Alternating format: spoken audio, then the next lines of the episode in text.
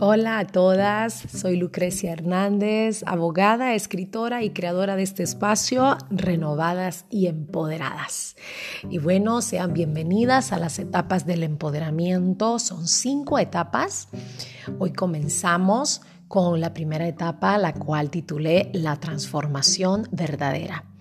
Y bueno, espero que antes de escuchar estas etapas del empoderamiento hayas podido ser eh, edificada con los talleres de renovación. Y es necesario eh, escuchar los, los mensajes que te estoy dando en una secuencia correcta para que puedas eh, aprovecharlos al máximo. Y bueno, sin más preámbulos, vamos a iniciar con este primer episodio eh, acerca de la transformación verdadera. El empoderamiento es transformación. Es un fortalecimiento de nuestras capacidades, confianza y visión. Y tiene que ver mucho con la renovación de nuestro pensamiento. Pues cuando comenzamos a cambiar nuestra mentalidad, de inmediato inicia un proceso de cambios positivos en nuestra vida. Pero, ¿cómo cambiamos nuestra mentalidad e iniciamos un proceso de transformación real y duradera que será de beneficio para mi vida y para los demás? Bueno, déjenme decirles que el único método seguro que yo experimento todos los días para una verdadera transformación es mirar a Dios. ¿Sí? Y es que mirar a Dios de corazón nos transforma. Cada vez que yo lo busco, soy transformada. Si leo su palabra, esta ilumina mis ojos del entendimiento y en mi docilidad me muestra qué áreas debo cambiar, pues me siento confrontada con mi naturaleza y decido comenzar a ser humilde delante de Dios y a partir de este momento, mujeres, si deseamos ser transformadas y empoderadas para poder caminar en nuestro propósito y tener éxito, nuestra oración debería ser, Señor, abro mi espíritu a ti Muéstrame qué cosas debo cambiar. Ya aquí el autoanálisis del viaje al interior no lo vamos a buscar más, ni tampoco vamos a tratar de sostenernos en opiniones externas. Lo que necesitamos es de un tiempo entre Dios y nosotras, porque cada vez que yo lo busco a Él de corazón, seré transformada a partir de este momento debemos estar atentas a lo que Él nos va a comenzar a mostrar. Puede ser un mal carácter, puede ser que nos muestre que hay amargura en nosotras, eh, un hablar incorrecto, resentimiento, eh, adicciones, malos hábitos. Aquí es donde comienza nuestro compromiso de entregar nuestras reacciones, emociones, pleitos, miedos complejos. Y es importante saber y confiar que a partir de este momento Él nos guiará. ¿Y cómo nos va a guiar? Bueno, con su palabra, con circunstancias, eventos o recuerdos que traiga nuestra memoria para mostrarnos lo que está mal les voy a dar un ejemplo. Si en determinado momento tienes un arranque de ira y maltratas a alguien verbalmente, el Espíritu Santo, cuando esa cólera baje, te va a mostrar que estás muy mal, porque el maltrato hacia los demás es característico de una persona que no tiene vida espiritual. La palabra nos dice que airaos pero no pequéis. O sea, sí, nos podemos enojar, podemos tener ira, pero ¿cómo pecamos? Cuando le gritamos a esa persona, la herimos, la maltratamos o en el último de los casos llegamos hasta los golpes. Es ahí donde debemos de comenzar a rendirnos y comprometernos a mejorar. Es importantísimo estar atentas a las señales y no endurecer nuestro corazón.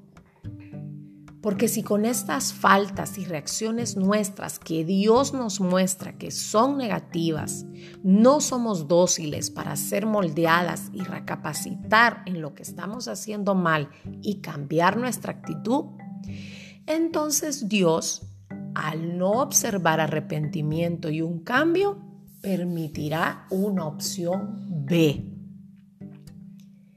Aquí es cuando Dios Permite circunstancias o pruebas difíciles para derribar nuestra antigua forma de pensar y traer una verdadera renovación a nuestras vidas. Y así poder empoderarnos de manera sana y correcta de nuestro liderazgo y potencial sin dañarnos o lastimar a los demás. Mujeres, ¿cuántos líderes destructivos vemos hoy en día? Y sabes, Detrás de cada persona que hiere a otra, en esa persona hay heridas y conflictos internos sin resolver. Y estas personas muy comúnmente terminan arrastrando a su amargura a quienes los rodean. Es por eso que nuestras reacciones van a marcar la diferencia en cuanto a la duración de nuestra transformación y cómo lo vamos a hacer. Lo sabio, inteligente o lógico es que cada vez que Dios nos muestre por medio de su palabra una frase eh, o una circunstancia en la que actuamos mal, como la que mencioné anteriormente acerca del arranque de ira, es ahí donde debemos decir, Señor, yo voy a aprender. Por ejemplo, si hay soberbia en tu vida, tú lo reconoces, pero te rehusas a cambiar, entonces Dios permitirá circunstancias en las que te sientas humillada. Quiero aclarar que Dios no es un ser malévolo que se complace en vernos sufrir. Esto es más como, por ejemplo, cuando las que tenemos hijos debemos por su bien disciplinarlos un poco más fuerte si no hacen caso a la primera. Por eso es importante no resistirnos cuando Él nos muestre, pues cuanto más nos resistimos a las circunstancias o a la palabra cuando nos habla Él por medio de ella, más dolor vamos a tener. La buena noticia, mujer, es que durante el proceso de transformación, cuando algo de nosotras muere, algo de Jesús crece en nuestra vida con poder y victoria para desarrollarnos sanarnos y empoderarnos. Debemos entender que cuanto más rápido me rindo, más rápido soy transformada y potenciada. Y eso inevitablemente va a hacer que las facultades de mi alma, las mentales, mi creatividad, estima, valor, liderazgo, mi forma de hablar serán potenciados. El comprometernos a alimentar y desarrollar nuestra relación con Dios traerá sanidad a nuestros cuerpos, alma, abrirá puertas de conquista en todas las áreas de nuestra vida. El dedicar de nuestro tiempo todos los días para hablar con Él, leer y meditar su palabra es el camino al éxito en nuestra transformación. Y en esta parte, mujer, yo te quiero hacer una eh, pregunta, ¿has aceptado a Jesús como parte de tu vida? ¿O posiblemente lo hiciste y te alejaste y, y te quieres reconciliar con Él? Bueno, si es así, yo te invito a que hagas esta oración. Señor Jesús, yo reconozco que te necesito, que tú moriste en la cruz por mi salvación. Te pido perdón por todos mis pecados, te abro las puertas de mi corazón y mi vida para que entres en mí y te conviertas en mi Señor y Salvador personal. Límpiame con tu sangre preciosa, escribe mi nombre en el libro de la vida y que nunca más sea borrado. Haz de mí la persona que tú quieres que yo sea en base a tu propósito.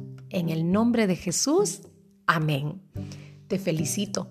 Si tomaste esta decisión, ten la plena seguridad que te convertirás en una nueva mujer, en una nueva persona. Y bueno, quiero decirte que en este punto te recomiendo que inicies un devocional de 40 días llamado Una vida con propósito de Rick Warren. Lo puedes descargar de manera gratuita en PDF, está ahí, en, lo puedes descargar en la web. Y esto te ayudará a afirmar un compromiso y una disciplina de estar cercana a Dios y desarrollar tu espiritualidad. Una de las características de las mujeres empoderadas y de la renovación de tu pensamiento es que podemos tener paz interior aún en medio de las pruebas. Pero eso solo se alcanza desarrollando tu espiritualidad. Mujer, que Dios te bendiga.